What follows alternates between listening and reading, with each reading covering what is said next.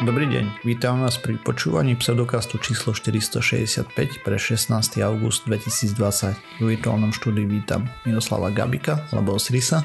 Ahoj. Jakuba Rafajdusa alebo Kupka. Ahojte. A ja som Radoslav Lasatý alebo Martyr. Čaute. Sme podcast o vede a skepticizme, vede sa nevenujeme profesionálne, takže ak by sa našli nejaké chybičky, tak nám napíšte a my sa opravíme, ako napríklad ja teraz.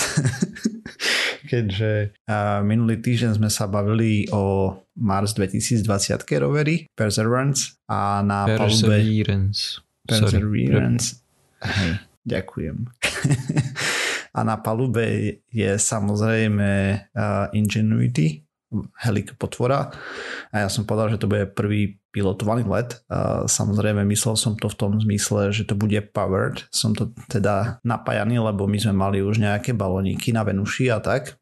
Ale toto bude také, že to sa nám zlietne hore, potom to aj pristane a tak, takže to je jeden rozdiel. A potom druhý, vychádzal som z jedného PDF o tejto misii, kde písali, že let bude trvať 90 sekúnd at least 90 seconds up to few minutes a na Wiki to dali, že up to 3, tak som si povedal, že dobre, že do 3 minút bude lietať. Teraz na NASA Go a oficiálnej stránke a tak ďalej je, že up to 90 seconds, hej, takže takže iba do 90 sekúnd to bude uh-huh. asi lietať. Uvidíme, až to tam naozaj príde a začnú s tými testami. Takže taká malá oprava. Hej, hrúza toto.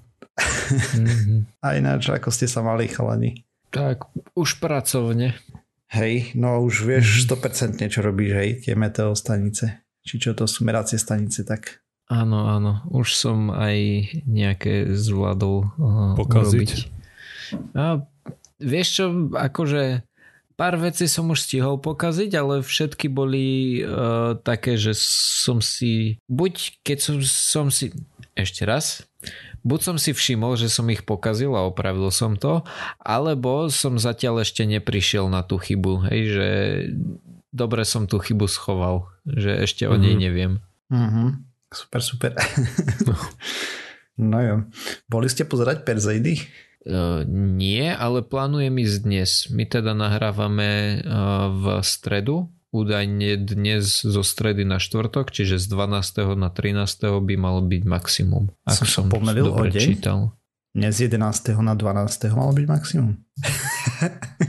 ja som bol totiž to včera v noci pozrieť. Nie som si úplne istý. Každopádne tak alebo tak nedávam tomu veľa nadejí, lebo akurát kým sme začali nahrávať, tak som sa Osiriskovi stiažoval, že ja som riadne unavený, lebo som spal strašne málo dnes v noci.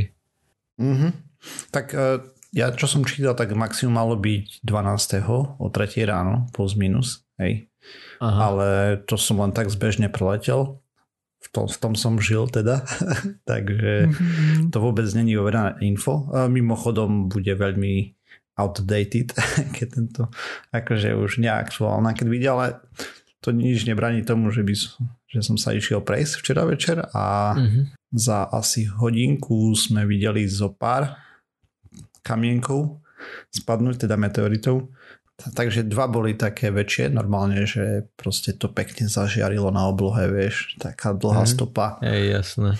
A cez polku poľa, teda cez polku zorného poľa môjho, plus minus, aj, že proste fakt to vyzeralo peckovo, no ale chladno bolo, komare a ráno trebalo stávať do práce, takže a to sme boli skoro po západe slnka, hej, čo sa neodporúča, treba ísť neskôr a tak, tak, takže mm-hmm. Ale len... počkať, kým teda ešte ja pôjdem, kde sa mám pozerať, na ktorú časť oblohy? Tak oni vylietajú, tam z toho sú hvezdia Perseidy plus minus, hej, takže... Ako to viem, ale kde to sú hviezdie, netuším. E, no ja som to riešil tak, že som si zobral mobil a našiel som to pomocou Google Sky Map. Ah, okay, okay. A plus minus, ale v princípe fakt to išlo, keď sa pozerám rovno, hej, tak proste, ja neviem. Trošku doprava, hej. ja neviem, Ja som sa pozeral sa smerom na juh, rovno. plus minus, Aha, lebo okay. ma bol krk. mm-hmm. A to letelo spoza mojej hlavy, hej, mm-hmm. takže a letelo to tak, že ja neviem, keď si predstavíš že moja hlava je je kolmica smerom k oblohe, hej, a to máš mm-hmm. 90 stupňov zemou, to mm-hmm. takých 45 stupňov oblohy to preletelo. Aha. A ako Aha, dve, to, to boli dve také, že obrovské, hej, ako normálne, mm-hmm. jasné, hey, krásne, úplne áno, viditeľné, áno, bez problémov. Chápem.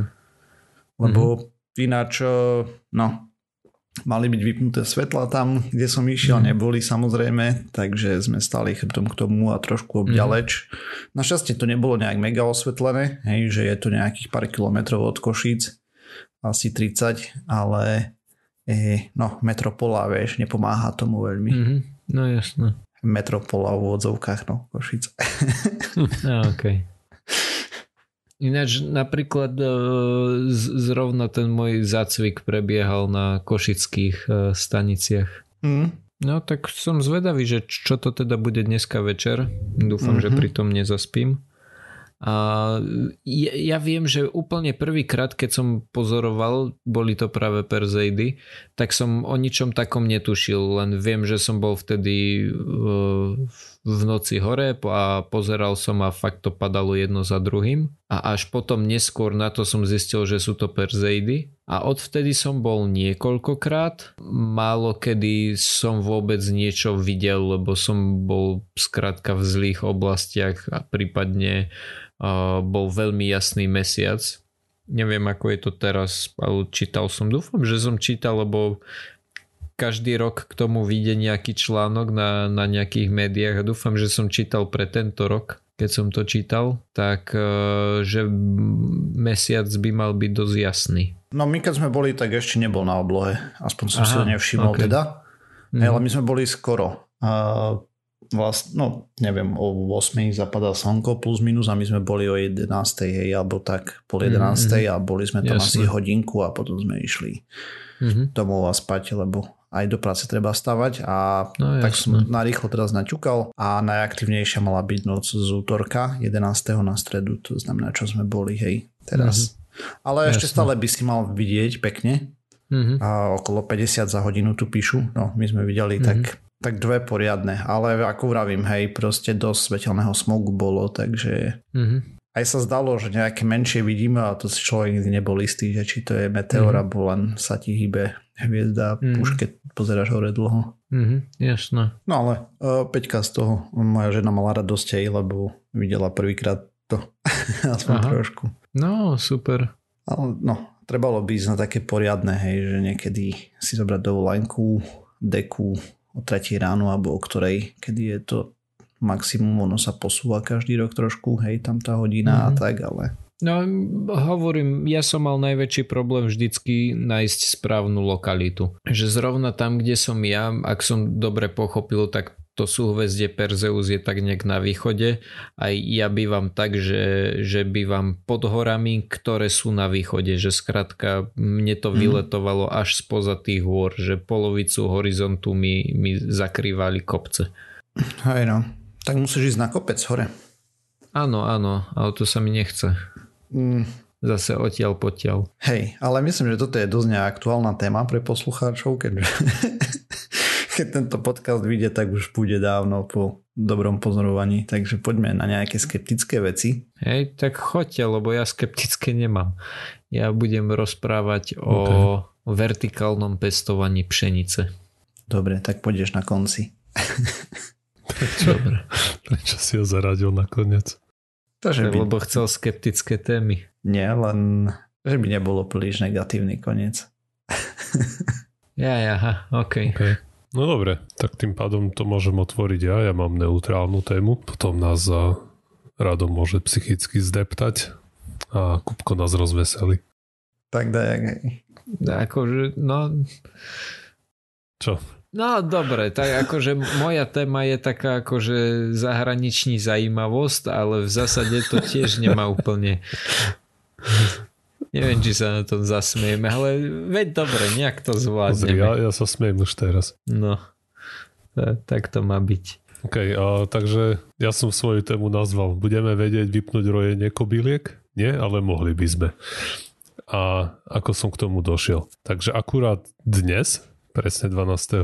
vyšla nejaká štúdia, kde autori sa zaujímali o to vlastne prečo sa tie kobylky toľko roja, alebo nie, že toľko roja, ale ako to proste vedia, že sa majú rojiť a znepríjemňovať život, alebo v podstate aj ohrozovať životy aj hromade ľuďom v Afrike. Aj napríklad teraz vieme, že tá východná Afrika je tam pod riadnymi najazda, najazdami tých kobyliek a samozrejme bolo by dobre vedieť, či sa tomu nejak nedá zabrániť. Ale v prvom rade musíme by sme mali teda vedieť asi, čo vlastne umožní tým kobylkám sa takto zgrupovať a, a to až do rojov, ktoré čítajú niekoľko a, stoviek miliónov a, jedincov. A veci samozrejme už dávnejšie predpokladali, že v tom nejakú rolu zohrávajú feromóny, aj teda nejaké molekuly, ktoré vlastne podraždia ten čuchový zmysel tým zvieratám a nejak e, cez to spolu komunikujú. Hej. To nie je vo zviera, v tej ríši mizu vôbec nič výnimočné. Ale nebolo známe, hej, ktorá konkrétne molekula to spôsobuje a práve o tom dnes vyšla štúdia v Nature, kde výskumníci reportujú, že našli nejakú molekulu, ktorá vlastne stimuluje to, že ten hmyz sa zgrupuje alebo tvorí roje. Takže táto štúdia prichádza z Číny. Normálne k čínskym štúdiám Vieme, že sa staviame zvlášť skepticky a teda špeciálne čo sa týka medicíny. Tam Obzvlášť mám... akupunktúry, kde majú 100% to... úspešnosť. Uh, akupunktúra, to vieme, že to je odpad, ako náhle to vyjde z Číny, že to môže ísť rovno do skartovačky, taká štúdia. Hej, no oni majú 100% pozitívnych štúdií ináč čínske a to aj keby fungovala, tak to je nemožné.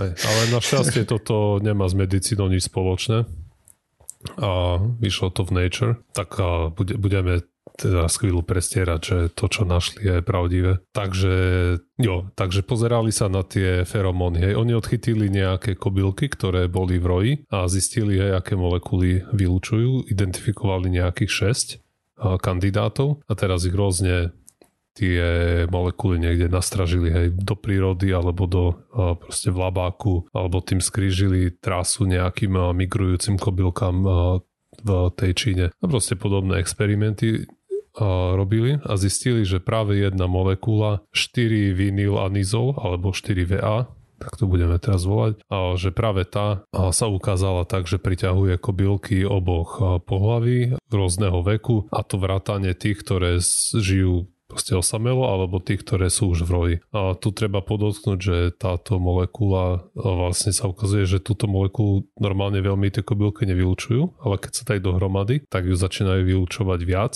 a to už povedzme, keď sú pokope 4 až 5. A čím viac ich je, tým viac e, samozrejme stúpa koncentrácia tohto 4VA a tým e, viac e, jedincov to tam ešte ďalej priťahuje, ktorí viacej hej to vylúčujú a proste ten roj potom narastá geometrickým rádom, čo ako poskytuje nejakú hypotézu, je, ako sa tie roje vlastne tvoria. No a oni teraz aj rozostavili všetky, všelijaké tie pásce nad, s tými rôznymi molekulami a práve táto, hej, tam chodili tie kobylky veľmi radi. A toto je samozrejme veľmi, teda, no, povedal som si samozrejme, ale mne to nebolo samozrejme, čo, čo s tým by sa dalo robiť? Lebo ty chceš vlastne urobiť pravý opak, aj ty nechceš rozprášať niekde molekulu, aby teraz sa tam zgrupovali ty, tie kobylky, ale ty práve chceš, aby sa nezgrupovali. Ale v článku som sa dočítal vlastne aj nejaké čo mi potom prišlo v celkom logické vyústenie a, te, a to je to, že teda ty môžeš zobrať tú molekulu a použiť ju ako navnádu, dať tam nejaké pásce,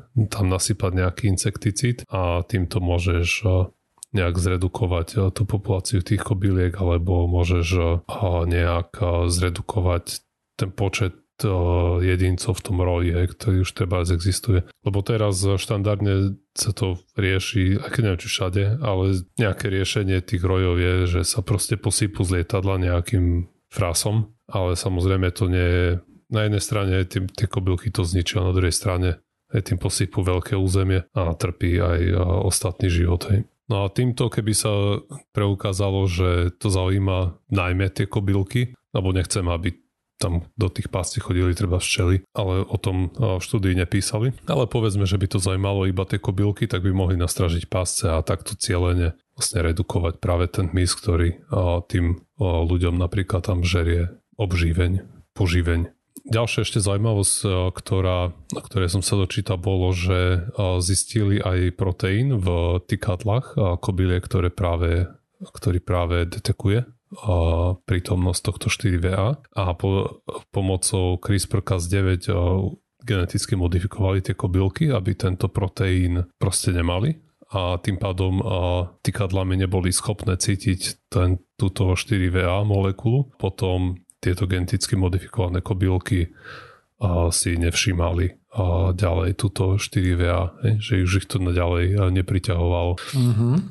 Čo samozrejme hneď, že v tom článku využili na špekulácie, že ako by to bolo super, keby sme mohli geneticky modifikovať kobylky a proste vypustiť ich do prírody, aby, aby boli roju, roje, roju vzdorné. Ale samozrejme to je, to je volovina asi, lebo vieme, že najviac by nás to zaujímalo práve s komármi, nejaké GMO, komár v prírode a vieme, aké dlhé už 10 ročia to trvá, stále nie sú uspokojivé výsledky ani v tomto, je, tam sú oveľa väčšie zdroje vrazené, takže toto pravdepodobne to, to asi bude ostane čistá špekulácia, že by sme tento proteín vypínali kobylkám vo voľnej prírode. Asi, hej, no. Aspoň minimálne zatiaľ. A hlavne to trapí e, tieto nalety prevažne Afriku. Hm. Ako by som to povedal slušne. Presne. Keby to sa tu dialo v Európe, tak to vykino, že je jedna radosť, vieš. Proste, no neviem. Tam je to problém aj s financiami v Afrike, hej, že to nevedia stopnúť hneď no, jasne, ale pozri, aj nás tu trápia komáre, hej, premnožené hmm. a tiež nikto ich nevykinožil. Ako podľa mňa povedať, že keby sa to dialo v Európe je dosť také, bo podľa mňa tu nemajú dostatočne veľa miesta, vieš, že myslí, že my tu kobylky nemáme kvôli tomu, že ich dokážeme ničiť. Podľa mňa tu kobylky nemáme, lebo sa tu kobylkám nedarí. Kebyže majú no, Afričania toľko zastávanej plochy, čo my, tak asi kobylky si povedali, seru na vás jadu domu. hmm. Asi hej. Čo dve? Ako to je to podľa mňa je, to si len tak tam povedali tí výskumníci, aby boli zaujímavejší s tou štúdiou, ale to je proste to sa buď nestane, alebo je to tak vzdial, vo vzdialej budúcnosti, že asi zbytočne sa tým zaoberať nejak vážnejšie. Lebo zrejme je kopa iných kandidátov, aj treba, no najmä tie komáre, kde, čo by mal byť pr- prvý proste prípad, keď to skúsime nejak uh, tú populáciu zredukovať cez uh, nejaké genetické zásahy a než tieto kobylky. Hej no, ale tak tam sa to no, roky a roky bezpečnej, bezpečnosti, než takéto niečo vypustíš. Vieš, no veď práve, veď práve, že tie komáre sú to je aj niekoľko desiatok rokov mm. vpredu. Toto, túto molekulu zistili teraz, že ich to priťahuje. Takže mm-hmm. toto je kročík jedna. A okrem toho, ale že keby keby tie pásce fungovali, tak si myslím, že je úplne zbytočné sa pozerať do tých eh, GM možností. Hej no. A keď závisí na koľko drahé to bude sprovozniť, ale je to určite oveľa schodnejšia cesta ako špekulovať o modifikácii celej populácii kobyliek. A podľa mňa špekulovať o modifikácii celej populácii je také viacej um, sexy, sci-fi, vieš. To je tak. pravda. Ale si tvrdil, že máme mať skeptické témy. Ja viem. Takže asi to tak skoro nebude, že áno. Aj vidíš, keď sme pri Afrike a ste zachytili, čo sa tam tá, ten tanker s ropou najel na pličinu pri Mauriciu? A hej. Mm, niečo s Mauriciom som za, začul, ale nevedel som, že čo sa tam udialo. O, pred pár týždňami tam nabehol na pličinu nejaký tanker z 3,5 až 4 tisíc tónmi paliva a už asi tisíc tón vytieklo do mora a je to, neviem, mm. videl som fotky pár, vyzerá to ako pár sto metrov od uh, pobrežia, možno kilometr, Aj. dva. Teraz majú obavu, proste, že si všimli nejaké trhliny na trupe tej lode a teraz sa boja, že sa rozlomí na polku a že to vyteče všetko, ešte 2500 tón paliva, paliva do toho mora. No a som videl nejaké fotky, tam tí, tí proste dobrovoľníci chodia na pláž, že robia tam nejaké balíky zo slamu a neviem s čím, mm. čo chytajú tú ropu. Vyzerá to dosť hnusne. A je to, tak je to mega na, lepidlo. Na... Hej, ja som zažil nejaký, neviem, maličký únik dačoho podobného v Bulharsku a proste som to mal nalepené medzi nohami, no neviem, s alkoholom som to drhol asi 3 hodiny dole, než to zišlo. Mm. Také jak smola rozstavená, ale Aj. proste brutál. Si sa mohol ponoriť pod vodu a A kebyže sa vynoríš v tom, tak by si mal vlastne to solarium úplne, že okamžite. Taký by si hej, bol Ako to nebola súvislá vrstva, to bola len také maličké čiastočky, vieš. Á, okay. Z toho, hej, to bolo, neviem, skade to do... Ale mm-hmm. no proste bordel brutálny. Hm. Mm-hmm. No akurát je tá loď v, tam, kde som bol ja na svadobnej ceste. Tam boli mm. zhruba v tej oblasti a je tam mm. akurát nejaký a, morský národný park. My sa tam boli šnorchlovať aj korály, rýbky, všetko. Hej, no. A akurát tam nedaleko toho je ten tanker na tej príčine. Ako už sú pomerne rozumné metódy, ako to zbierať. Hej, oni tam natiahli nejaké pomerne, zabrany, hej. Ale proste už aj ten mauricijský premiér vyhlásil, že proste tá krajina na to nemá prostriedky a nevedia si s tým poradiť a požiadali mm. Francúzsko o pomoc, lebo oni tam majú ten ostrov, ved, ostrov vedľa, ten Reunion a tento Macron, že im tam pošle nejakých pomocníkov. Ako a sa tí... vraví, že 2020 len dáva a dáva každý mesiac dačo zabavné. A tí šašovia, ktorí tú loď provozovali, to je nejakí Japonci, tak tí tam poslali 6 expertov na čistenie oceánu. Čo mi príde také... Hm. Aha, hej, áno. Len uh, tu som chcel povedať, že teda vytieklo tisíc a ďalších 2500 je v lodi. Ako je možné, no. že tam už nie je niečo, čo to vycúca z tej lode? Ako, no, že, chápe, že na čo to by si potreboval teraz? druhý tanker k tomu priparkovať, napríklad. Okay, na, na, že, tú, na tú príčinu vedľa. Hej, hej, hej, že tankerov asi, asi nie je až tak veľa, čo prázdne Neviem, behajú. asi čo? to nie je také jednoduché. Ani to nie, asi to nebude také lacné, ani jednoduché, ani neviem, vieš proste. A musíš tam, tam, mať, musíš tam ten tanker niekde mať prázdny, hej, čo si myslím, že je problém, že tie tankery proste sú vyťažené 24-7, no, lebo jasné, inak hej, nezarábajú hej. prachy. Hej. Mm-hmm. A teraz no. nejaké pojazdné čerpadlo. No neviem, ako včera som trochu si o tom čítal, ale ne, mm. ako tieto veci, tie som, o, o tomto som sa nedočítal veľmi. Takže tak no, s no. tými tankermi. Treba... Som chcel rýchlo spomenúť ešte smutnú správu predtým, ako by som si to nechal na záver. Hej, tak poďme na niečo veselé, alebo teda, no, ako sa to vezme. Takže Rusko uh, spravilo menší chaos vo vedeckom svete. A prečo? Lebo Ruské ministerstvo zdravia zaregistrovalo vakcínu na COVID-19. A oznámil to sám najvyšší patriarcha whatever, čo je ten cvok Vladimír Putin 11. augusta 2020 a pochválil sa, že sú prví na svete, čo tak spravili a gratulujeme, ale sú prví na svete, čo zaregistrovali niečo, čo neprešlo klinickými testami, neviem, či to je hodné chvály a tak ďalej, ale nevadí. Takže udelený registračný certifikát pre vakcínu je pre spoločnosť Gamaleya Research Institute of Epidemiology and Microbiology.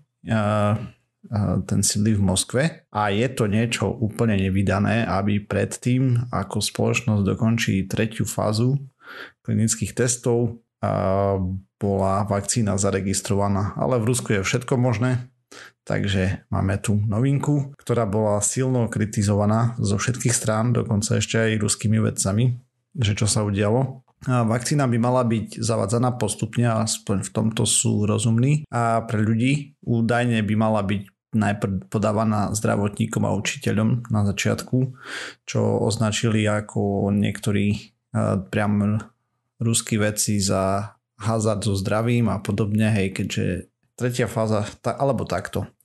Podľa Clinical Trials Go, to sú to je vlastne stránka, kde sa registrujú klinické skúšky, vakcína bola testovaná v dvoch skúškach na 76 ľuďoch. Data o bezpečnosti, účinnosti, vedľajších efektoch nie sú oficiálne dostupné, avšak z registrácie vieme, že mala byť efektívna. Teda, čo vieme z, z registrácie a tak. A, takže Malo by ísť o dve dávky vakcíny, mali by byť použité adenovírusy upravené a produkujú, teda prvý by mal produkovať pichľačový proteín, takže prvá dávka je AD26 vírus a druhá bude AD5 vírus. Podľa registrácie všetci 38 kandidáti, čo dostali vakcínu, si vyvinuli protilátky proti tým proteínovým pichľačom, ktoré má SARS-CoV-2 a taktiež protilátky, ktoré deaktivujú vírusové častice. celosvetovo veci to považujú za absurditu a tú registráciu a veľmi predčasnú.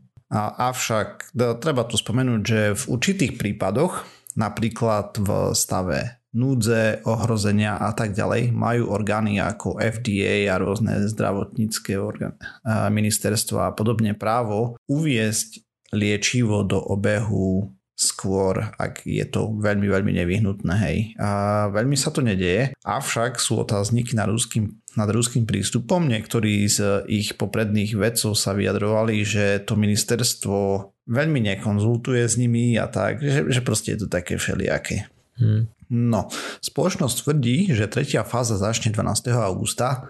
Mali by tam mať 3000 ľudí, avšak žiadne informačné protokoly o, o tom, ako to bude prebiehať a tak ďalej nie sú známe. Hej, my sme tu rozprávali v nejakej staršej časti o tom, ako postupujú iné spoločnosti v tomto prípade, kde je dopredu známe, že koľko ľudí bude, ako sa bude dávkovať, koľko miligramov účinnej látky a tak ďalej a tak ďalej. Tuto je proste čistá tma o tom. Takže nevieme. Prečo je toto dosť zlá správa je, že ak to začnú robiť tak ako to vyzerá, že začnú, čo samozrejme ešte neznamená. A nebodaj to dopadne zle, to znamená, že sa objavia nejaké silné vedľajšie účinky, ktoré na malej vzorke bavíme sa o 79, teda 76, kde to bolo testované nejako, hej, čo ešte časť z nich dostala placebo, takže reálne 38 podľa všetkého. Niektoré vedľajšie účinky, a samozrejme zdravých ľudí a, a takže tam išlo v tej prvej fáze klinických testov sa robí hlavne eskalácia dávky a podobne, hej, že tu, ale samozrejme, že už sa testuje aj, že či to produkuje protilátky a podobne, ale to nevieme, že či je účinné na živý vírus. Preto ide fáza, sa robí tretia fáza tých klinických testov, tak ako to robia iné spoločnosti, kde už príde ten vakcinovaný človek uh, bude v prostredí alebo podobne, kde by ten vírus mohol dostať, hej. A je sledovaný a, a tak ďalej a potom sa bude vyhodnocovať, hlavne sa bude vyhodnocovať, že či okrem tých bežných vedľajších účinkov, ako ja neviem, čo sme tu spomínali, unava, hej, bolesť klbov a tak ďalej, padni, nebudú aj nejaké vážnejšie vedľajšie, ja neviem, uh, vyvin astmy a podobné zabavky. Hej, lebo to by mohlo byť veľmi nešťastné. Pričom už podľa toho, čo som čítal, boli nejaké staršie vakcíny, ktoré neprešli cez klinické testy práve kvôli tomu, že sa u tých pacientov potom vyvinula astma. Mm-hmm. Počas, ja neviem, troch alebo štyroch mesiacov alebo roku,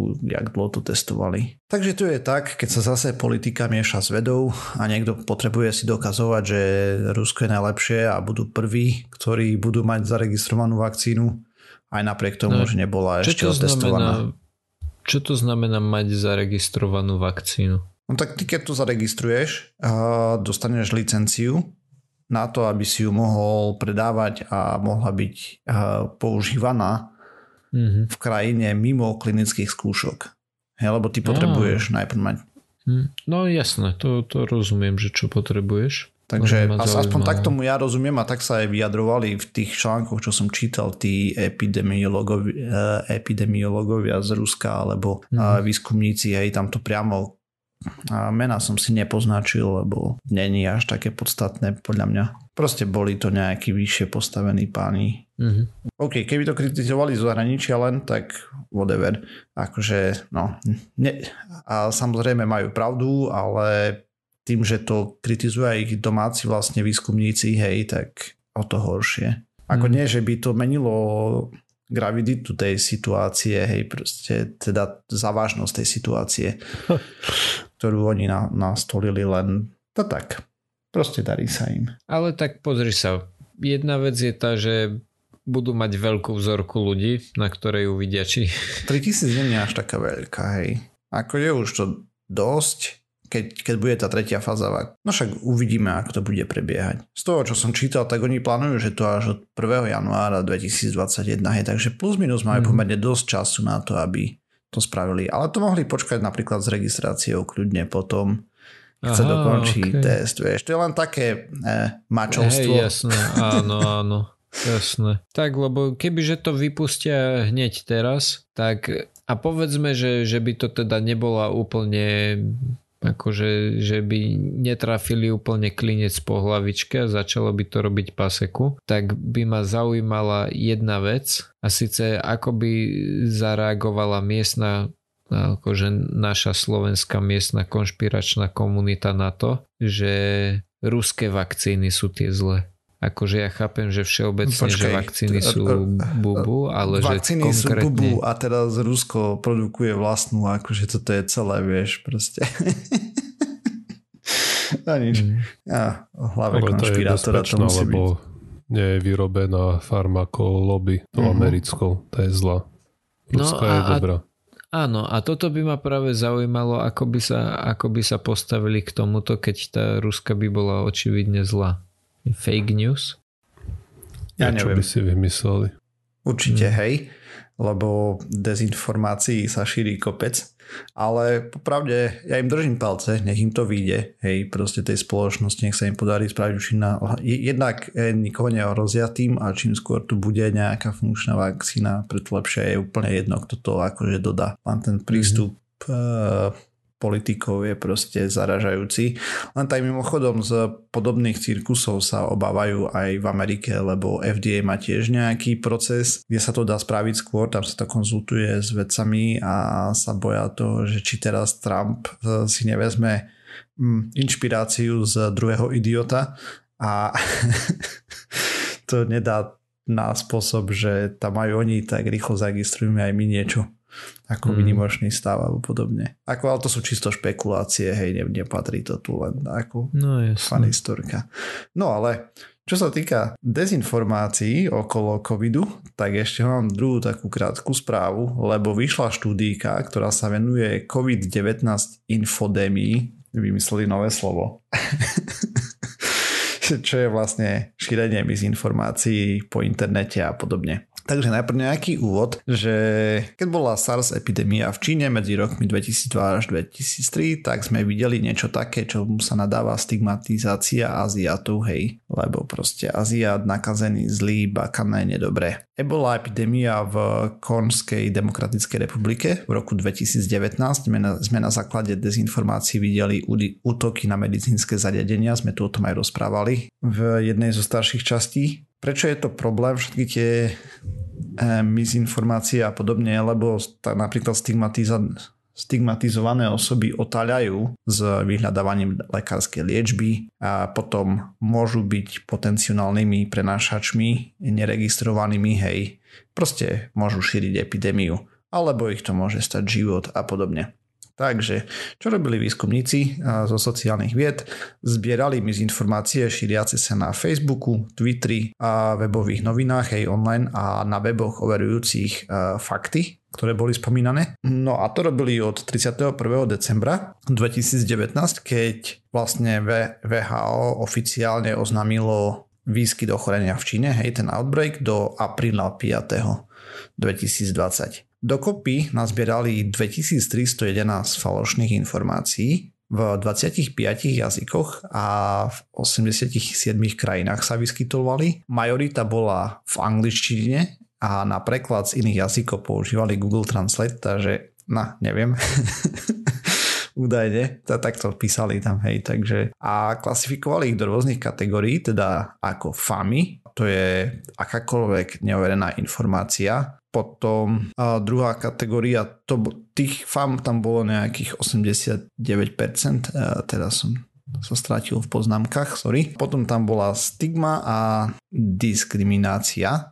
To je klasika, štýl, že nalepkovanie ľudí s covidom, napríklad útok na menšiny, ale ako, že ja neviem, činenia a podobne, hej že sú za to zodpovední, alebo na Slovensku sme mohli vidieť krásny príklad toho, keď ľudí, ktorí sa vracali z Talianska zo zimnej dovolenky, tak e, to označovali, že sú nezodpovední a tak, hej, takže taká, tá, tá, to, v, tom, v tejto kategórii bol 3,5% z tých falošných info a konšpirácie 7,8% špekulácie o pôvode vírusu, hej, umelo vyrobený, hádzanie viny na rôzne krajiny, že je to ich biologická zbraň a tak ďalej vyberte si podľa krajiny, ktorú aktuálne neznáša čas populácie. No potom následne tieto tri hlavné kategórie rozdelili do podkategórií, pričom prvá sa pozerala na príčiny ochorenia, hej, teda, že falošné informácie o tom, ako sa vírus šíri, ako vznikol a všetky tieto veci. A potom falošné informácie o zákroky o zákrokoch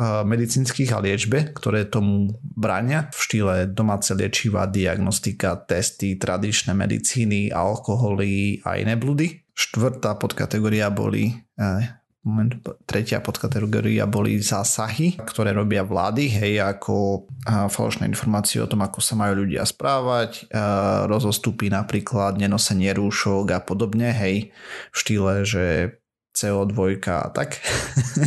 Tretia podkategória boli násilné veci a doslova verbálne alebo aj fyzické útoky voči osobám, komunitám a štvrtá kategória boli rôzne, nespada do žiadnej. Takže poďme na tie famy, tam bolo 89% reportov a zaradených. Boli najčastejšie o príčinách a liečbe, ako napríklad udržiavanie vlhkosti v ústach, myslím, že sme to mali aj na Slovensku, alebo vyplachovanie si slanou vodou, to som tiež niekde zachytil a tu ako pikoška je, že to malo zabraniť infekcii cez to nakazených v nejakom kostole, kde to praktizovali túto hlúposť a voda bola infikovaná, takže veľmi dobrý job. proste paradička. A čo sa stýka stigmy z kategórie, tak videli prípady, že v niektorých krajinách medici boli napadaní a diskriminovaní od susedov alebo prenajímateľov nehnuteľnosti. Proste ich vyhodili, že potom prespávali e, po hoteloch tak, no proste masaker. A na začiatku epidémie sme mohli vidieť čínsky Wuhan vírus, hej, a, a boli aj nejaké fyzické útoky na Číňanov. V Ukrajine sa znamenali hadzanie kameňa na autobus s ľuďmi, ktorých evakuovali z Wuhanu a dokopy našli 26 násilných incidentov kvôli stigme a diskriminácii počas pozorovaného obdobia. A s tým, mm. že mhm. zdôrazňujú, že nezachytili určite všetko, hej. Čo je jo. masaker. Mm, Mimo iného potom... No. Počkej chvíľku. Ty si spomenul v rámci diskriminácie napríklad to, že sa nám nepačilo, keď ľudia chodili na dovolenku do Talianska. akože ne, nepríde... Je to stigmatizácia samozrejme tiež nejaké časti Ale spoločnosti. Čo teraz myslíš pod stigmatizáciou? Akože podľa mňa je to, je to proste to, ako sa ty vysmievaš na, antivakcerom, ľudí nejako, tak vieš. ja budem nalepkovať ľudí, ktorí pôjdu počas uh, takéhoto krízového stavu na, na dovolenku do ohniska nákazy. Hej no. Nehovorím teraz o tých, ktorí tam išli vtedy, keď ešte o tom nevedeli, ale v prípade, že tam človek ide vtedy, keď je, keď vrcholí kríza, hej, nazvime to, že, že to bola kríza, pretože nikto poriadne nevedel, že, že čo a ako všetko bolo plošne zatvorené a niekto ide na dovolenku, tak jeho proste nálepkovať budem, ako sorry, ale nevidím dôvod, prečo, prečo nie. Lebo to môže mať potom tie zvyšné problémy, ktoré som spomínal na začiatku, že ne, nebude vyhľadávať pomoc a podobne, hej. Alebo napríklad ah, okay, to môže dobre. viesť k tomu, že istý muž v Indii sa zasamovraždil, lebo zistil, že je nakazený covidom a mal pocit nejakej viny, že sa ním nakazil, hej, lebo nečistý duch alebo ja neviem, čo tam za somariny rozprávali ohľadom toho. Mm-hmm. No, konšpirácie sú samozrejme, hej, vírus vyrobený v labáku, čínska, mm-hmm. USA, biologická zbraň a dosadiť vhodnú krajinu treba. A prevažne sa ale spomínala Čína, hej, že to bol ich nejaký experiment a im to uniklo a podobné veci na Strednom východe e, konšpirácie priamo od vlády šli v štýle, že označili pandémiu ako konšpiráciu proti ich zriadeniu a hodnotám. Sme videli napríklad, myslím, že v Iráne to bolo a tak. A týmito falošnými správami v štúdii je krásny graf, kde je zobrazený, ale vyzdvihnem, že najviac tým bol postihnuté krajiny v poradí USA, India, Čína, Brazília, Austrália. Mm, neviem, či sú tam absolútne čísla, alebo či je to pomer na, vieš, percento populácie. Nie, nie, nie, tam sú len absolútne čísla, že koľko tých FAM sa šírilo v po Aha, sieťach. FAM, okay, Hej, alebo jasné, teda no, z tých kategórií do, dokopy 2300 príspevok, tých, tých Jasné, to našli. ja som hej. si len Hej, hej, ja som si len neuvedomil, že hovoríš stále o tých fámach, lebo znelo to, tie krajiny, ktoré si vymenoval, boli zároveň krajiny, ktoré sú najviac postihnuté tým vírusom. Nie, toto je Takže- čiste uh, najviac postihnuté infodémiou, ako to oni naznali. Mhm. Proste Áno, falošnými áno. správami, hej. USA, hej, najviac, potom India, Čína, Brazília, Austrália, hej. A samozrejme kopec ďalších tam malo nejaké, ale oni doslova, keď si človek pozrie ten graf, tak spajkovali, hej, že z tých 2300 sa tam nachádzalo, ja neviem, cez 2000, hej, v niektorých z nich až sa vyskytovalo z tých mizinformácií. Videli sme tam informácie, akože, čo sme tu aj spomínali, že silný koncentrovaný alkohol zabraní infekcii, eh, dezinfekuje telo a zabije vírus, eh, čo ja som si robil z toho trošku zabavu, že človek musí mať nad 60% eh, obsah alkoholu v tela, v tele, alebo teda telo v obsahu alkoholu 40%. čo je proste vysoko smrteľné už dávno, hej. Ale no, To je tá je jedno. ruská vakcína, hej. Hej no. A, ale srandičky bokom na pitie metanolu zomrelo okolo 800 ľudí, čo zaregistrovali.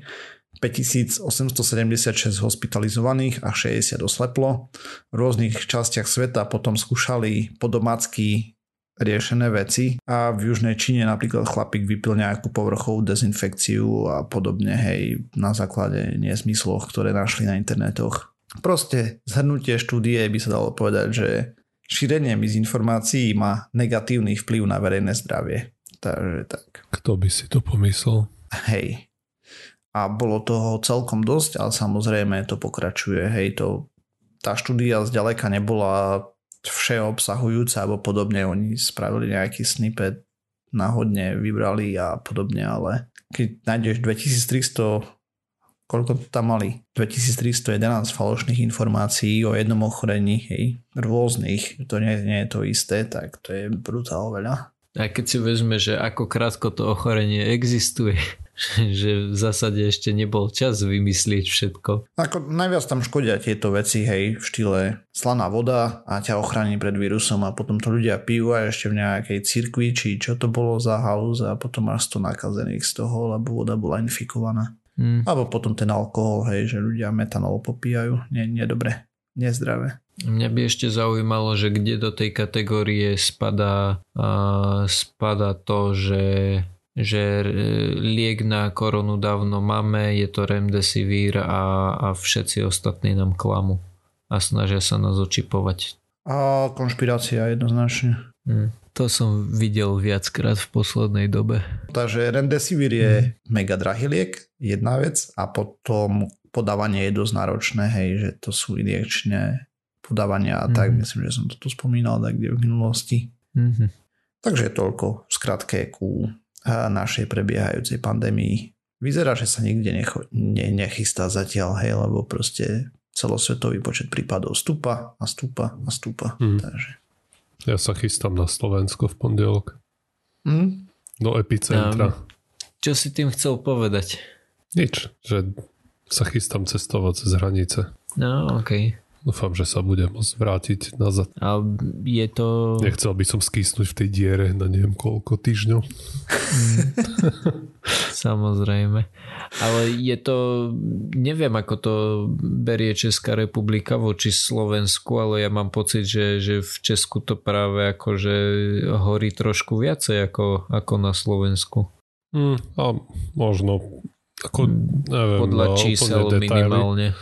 Čísla sú vyššie, ale tu tiež, pokiaľ viem, tak sú to skôr také lokalizované, že v nejakom závode ochorie veľa ľudí nahráza. Mm. Mhm, jasné. Alebo v tom klube, hej. Však Hej. sú to tie ohnízka také lokálne. Len to treba skoro podchytiť, aby sa to nešírilo ďalej, vieš. No áno, ja neviem presne, ako myslím, myslím, že Praha je na tom horšia, neviem čo. Musím sa priznať, že teraz som to niekoľko dní nesledoval veľmi No, nejak detailne, iba tak okrajovo, že či vlastne môže vycestovať na to Slovensko. no dobré. Takže máme 53 minút nahratých No, a ide moja 40. temička, ja sa pokúsim zmestiť do hodiny. Virtuálne, virtuálne, vertikálne pestovanie pšenice. Hej. Znie to zaujímavo. Nie, Mňa- Podľa mňa, mne to znie úplne normálne. Však pšenica rastie vertikálne, ne? Áno, od zhora, teda od dola hore. Hej. Presne tak. Ale Zaujímavé nasadenú... by bolo horizontálne práve pestovanie. No, neviem, či by to pšenica dokázala. Pšenica by to asi nedokázala, ale pri pestovaní um, Jahody iných rastlín Trúble? môže byť. A, nie, nie. I- iných rastlín sa robí napríklad to, že, že sa snažíš čo najviac ju ohnúť a potom vlastne tie bočné výhonky, ktoré, ktoré by no, za normálnych okolností by šli do boku, tak z tých ti vzniknú ako keby jednotlivé stonky. Bonsai. Prosím? Je to bonsai? Nie, nie, nie, je to bonsai. Ale a, a akože môže byť. E, Ľudia z toho robia aj bonsai a sú veľmi pekné. Jak vieš, kde si videl? Mm, Na Instagrame. Alebo teda takto prvýkrát na Reddite. Mimochodom, taká zaujímavosť. Vedeli ste o tom? Vedeli ste o tom, že na Reddite existuje subreddit, ktorý sa volá Trees, ako stromy. Je, je iba, iba pre uh, užívať, nie užívateľov, ale fanúšikov marihuany. A sranda je tá, že, že stále napriek tomu, že to sú dlhé roky, tak stále tam vždycky príde nejaký človek, ktorý vidí, že aha, stromy a postne tam, že je nejaký nadšenec stromov, arborista, alebo jak sa tomu hovorí, že Aha. pozrite sa, aký, aký strom som našiel a je tam taká dobrá taký dobrý zvyk toho, že mu to vždycky všetci vychvália, napriek tomu, že to tam nemá veľmi čo robiť. Nie, nie som skúsený redditor. Nevadí. Ani ja, ale Každopádne. príde mi ako kontraproduktívne dať si názov subredditu Trees a baviť sa tam o Mariške. Ale dobre, Však Môžeš im ako to stromčeky. vysvetliť, že to robia môžeš. myslím, že Ale ja mám taký pocit, že ono to, ono to má nejakú históriu. Ja skúsim si to na, naštudovať. Nie, že by to vyšlo na, na tému v podcaste, ale celkom ma to zaujíma, že ako k tomu došlo, lebo nie som Mhm. si istý, či to bolo priamo zakladané s tým, že, že budeme sa volať takto a bude to o tom. Každopádne, vertikálne pestovanie pšenice. No, A je tým myslené to, že budeme pestovať jednu pšenicu nad druhou. To znamená, že horizontálne pestovanie je takéto bežné, že máš pole a na pole zasadíš jedno vedľa druhého. Vertikálne znamená, že nasadíš jedno nad druhé. to znamená, že A- máš na jednom hektári vieš spraviť 1 hektár krát 10, keď máš 10 poschodí. Presne tak. A zrovna v tejto mám štúdii uh, rátajú práve s 10, uh, 10 vrstvovým pestovaním. Čiže presne takto rátajú s desiatimi vrstvami. No a už teda asi, asi sa uh, posluchač uh, dovtipí, že keď máme vrstvy nad sebou, tak asi tie spodné od slnka toho veľa neuvidia. Tak uh, celé... Závisí od šírky, ne? Vrstvy. a dĺžky. No, hej. no, no to sa... Čo ako by mali jednu bíľ a 10 nad sebou. No hej, a urobíš to 100 tisíc krát vedľa seba a máš parádne pole. Presne tak. Spr- mohlo by to byť do takej šachovnice. Vieš, že tam, kde by na vrchu boli diery, tak pod tým by boli one, že, že by si mal vlastne rovnakú hustotu ako na poli, ale ešte by to bolo aj 10 poschodí vysoké. To znie Paráda. rozumne. Hej. No, každopádne ja som videl nadpis a ten nadpis hovoril o stonásobne väčších výnosoch a oni aj e, hovoria o tom, že za normálnych okolností e, je priemerná svetová výroba pšenice 3,2 Produkcia. tony na hektár. Ešte raz? Produkcia. Áno, ďakujem. Áno. Priemerné svetové číslo je 3,2 tony na hektár. S tým, že e, je to aspoň si my, áno, je to 3,2 tony hektár na rok. Pretože, Ok. e, ale zároveň je to aj jedna, jedna sklízeň, ako povieš ty vole sklízeň po, Žatva. po Žatva. slovensky. Áno, ďakujem. Je to jedna žatva. A to kvôli tomu, že pšenica zvyčajne trvá približne pol roka, kým, kým vyrastie a dozreje. Toto vertikálne pestovanie ale umožnilo to, že výnosy boli od 700 do 1900 tón na hektár na rok. A to kvôli dvom veciam. Prvá vec bola tá, že dokázali vytvoriť tejto pšenici de facto úžasné podmienky na život. A ďalšia vec bola tá, že vďaka úžasným podmienkam na život e, rastla tá pšenica podstatne rýchlejšie a dokázali, dokázali žať každých 70 dní čo je obrovský rozdiel a tým pádom a, nebolo to také, že, že dostali 700 tón z hektáru naraz, ale keď sa zráta každých 70 dní, tak za rok z toho vychádza povedzme 700 tón na, na hektár. Masakera, to bolo hydroponné celé, alebo? Predpokladám. Čo je totiž taká tá, vieš, prečítaš si toto a povieš si, že wow, tak asi spravili niečo, že spravili takúto 10 poschodovú záhradu a dajme tomu, že nemala hektár, ale mala pol hektára a len to prenásobili dvoma alebo čo, ale nie. Toto sú všetko iba matematické modely. Aha. Že takto to, nejak by to vyzeralo. Že to ešte keby... reálne nespravili, hej? Nie, ešte, ešte to nie je postavené a predpokladám, že ani tak skoro nebude, pretože vstupné náklady už len na postavenie takéhoto niečoho sú obrovské. Oni sa stále bavia o tom, že je tu 7 miliard ľudí, z toho 800 miliónov sú hladní, myslím, že 800 miliónov. Je tu 7 miliard ľudí, z ktorých veľká časť je hladná, hej. Už teraz prakticky využívame všetku e, pôdu na výrobu jedla, ktorú používame. Ráta sa s tým, že do roku 2000 100 či 2050, oni spomínajú číslo, len si nepamätám, že do ktorého roku sa bude na svete nachádzať približne 11 eh, miliard ľudí, to znamená, že bude treba eh, viac jedla. A toto je jeden zo spôsobov, ktoré by mohli pomôcť. A hovoria, že hlavne v nechcem povedať úplne, že meských oblastiach, ale skrátka v oblastiach, kde nemáš ako, ako americký stredozápad, že máš jeden dom a potom okolo máš kilometre poli, ale že máš skrátka hustú meskú zástavbu, tak aj na nejakom tom bežnom dedinskom poli by sa dalo vypestovať toho o dosť viac ako teraz. No, no cieľom mm-hmm. všeobecným je znižovať pôdu, hej, ktorú využívame tým, že by si vedel napríklad hydroponne pestovať, on to potrebuje kopec energie a tak, a čo sa zase dá z obnoviteľných zdrojov, dajme tomu dopracovať, tak vieš mať na oveľa menšom území rovnaké alebo výrazne vyššie výnosy ako za normálne okolnosti, tým pádom vieš tú pôdu uvoľniť, tam by sa mohli vrátiť pôvodné biotopy a všetky takéto krásne veci, o ktorých môžeme snívať, keď pôjde veda dopredu, hej. Áno, áno.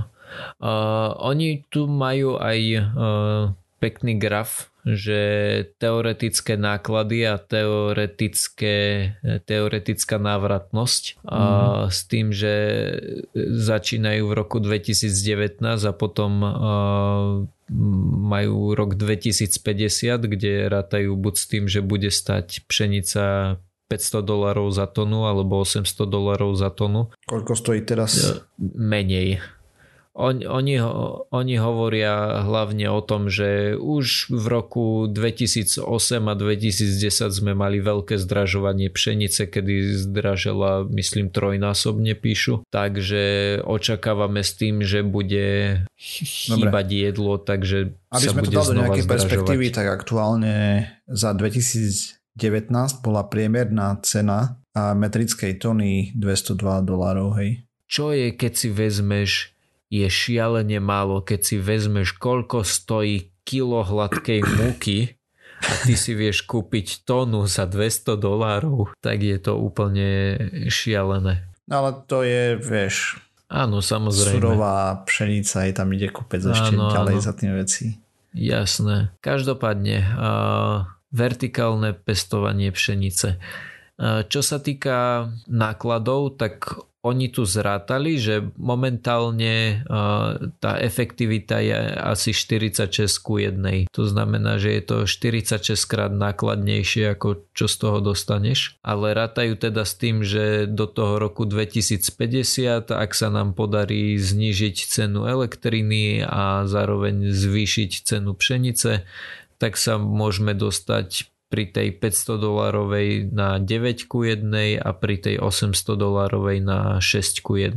Čo je stále zle. A, áno, a na druhej strane som niekde čítal. Pestovanie pšenice ani teraz nie je úplne mega úžasne lukratívna vec. Hej, že ani teraz to no hej, nie ale potrebuješ je niečo... mať aspoň pozitívny finančný výstup, z toho nie negatívny, hej. No veď jasné, ale môžeme sa rozprávať o tom, že ako to bude vyzerať v roku 2050, keď tu bude 11 miliard ľudí a proste štát sa ich bude snažiť uživiť a tak ďalej. Hmm. Akože ja sa nejdem hádať, áno, ono to stále vyzerá veľmi zle a akože každý kto skúšal niečo pestovať pod lampou, tak uh, vie, že nech to robí akokoľvek, tak proste už len tá cena energie je úplne, úplne šialene vysoká. No hej, lebo slnko ti svieti zadarmo, vieš. Ale zase, keď, keď to vieš ano. hodne napájať, ako som vravel, solárne panely a tak, mm-hmm. tak možno to není až také katastrofálne. Mm-hmm. Ďalší dôležitý aspekt tam je, že zvyčajne to vertikálne pestovanie, keď je vhodné spravené, tak spotrebuje minimum vody, hej, oproti tomu, Áno, čo... to je pravda. To je pravda. A preto si myslím, že, lebo oni tiež spomínajú akože minimum vody a tak ďalej.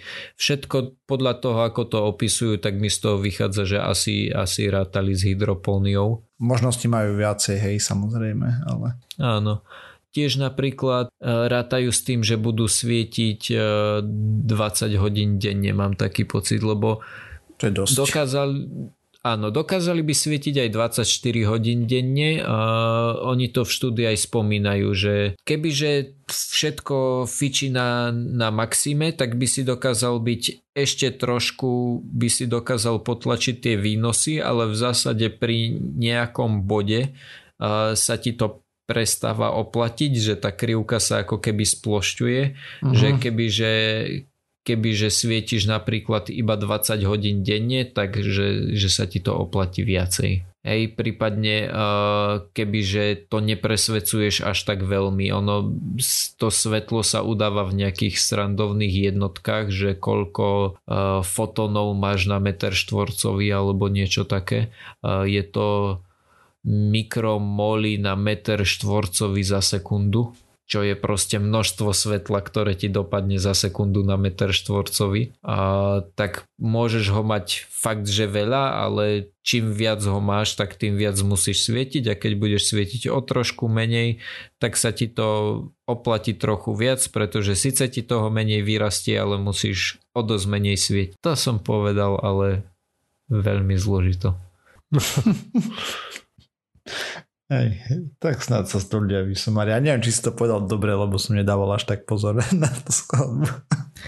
No dúfam, že som to povedal správne. Šlo mi len o to, že keď svietiš 10 a vypestuješ 10, ale môže sa stať to, že budeš svietiť 7, ale vypestuješ 9. Hej, no však jasne, je... vieme o čo išlo. Dobre, to ja som chcel len toľko, že prečítal som si úžasný nadpis, ktorý stále proste, kým som to všetko čítal, tak to vyzeralo úplne nádherne, až kým som si nevšimol, že ono sú to všetko iba Uh, iba proste nejaké matematické simulácie. Ako no že... dobre, ale týmto začína stále, hej. Veď jasné, teda, určite. Za predpokladu, ale... že nie si nejaký kovboj a teraz postavíš obrovskú fabriku, hej, mm-hmm. vertikálnu farmu a potom zistí, že fú, ale každý mesiac prerábam, ja neviem, pol milióna na tom, hej. Áno. Hm, tak. Ono práve o to mi šlo, že uh, bolo mi jasné, v momente ako na to začali svietiť, hej, že na to museli svietiť oni, takže že to nemôže byť rentabilné, akože to mi bolo jasné. Mm. ale aspoň som tak trochu dúfal, že to postavili, že skrátka z nejakých grantových peňazí niečo postavili. Že aspoň pre tú srandu, aby to videli, že ako to funguje. Hej. Takže to, to bolo pre mňa také mierne sklamanie. Tak, čo už. Tak, tak. Už sa vonku celkom zotmelo, asi pôjdem pozerať tie Perzeidy mm. chalani. Hej. No. Dobre, myslím, že to môžeme ukončiť. Nabľabotali sme toho dosť, dúfame, že všetko správne. Tak, tak. Ak sa vám niečo nepáčilo, tak nám môžete napísať na kontakt zavinač pseudokaz.sk alebo do komentov na stránku alebo tak a my sa opravíme. Nájsť nás môžete na www.pseudokaz.sk samozrejme, na Facebooku, na Twitteri, iTunes, Spotify, YouTube, všetky možné a nemožné podcastové agregáty.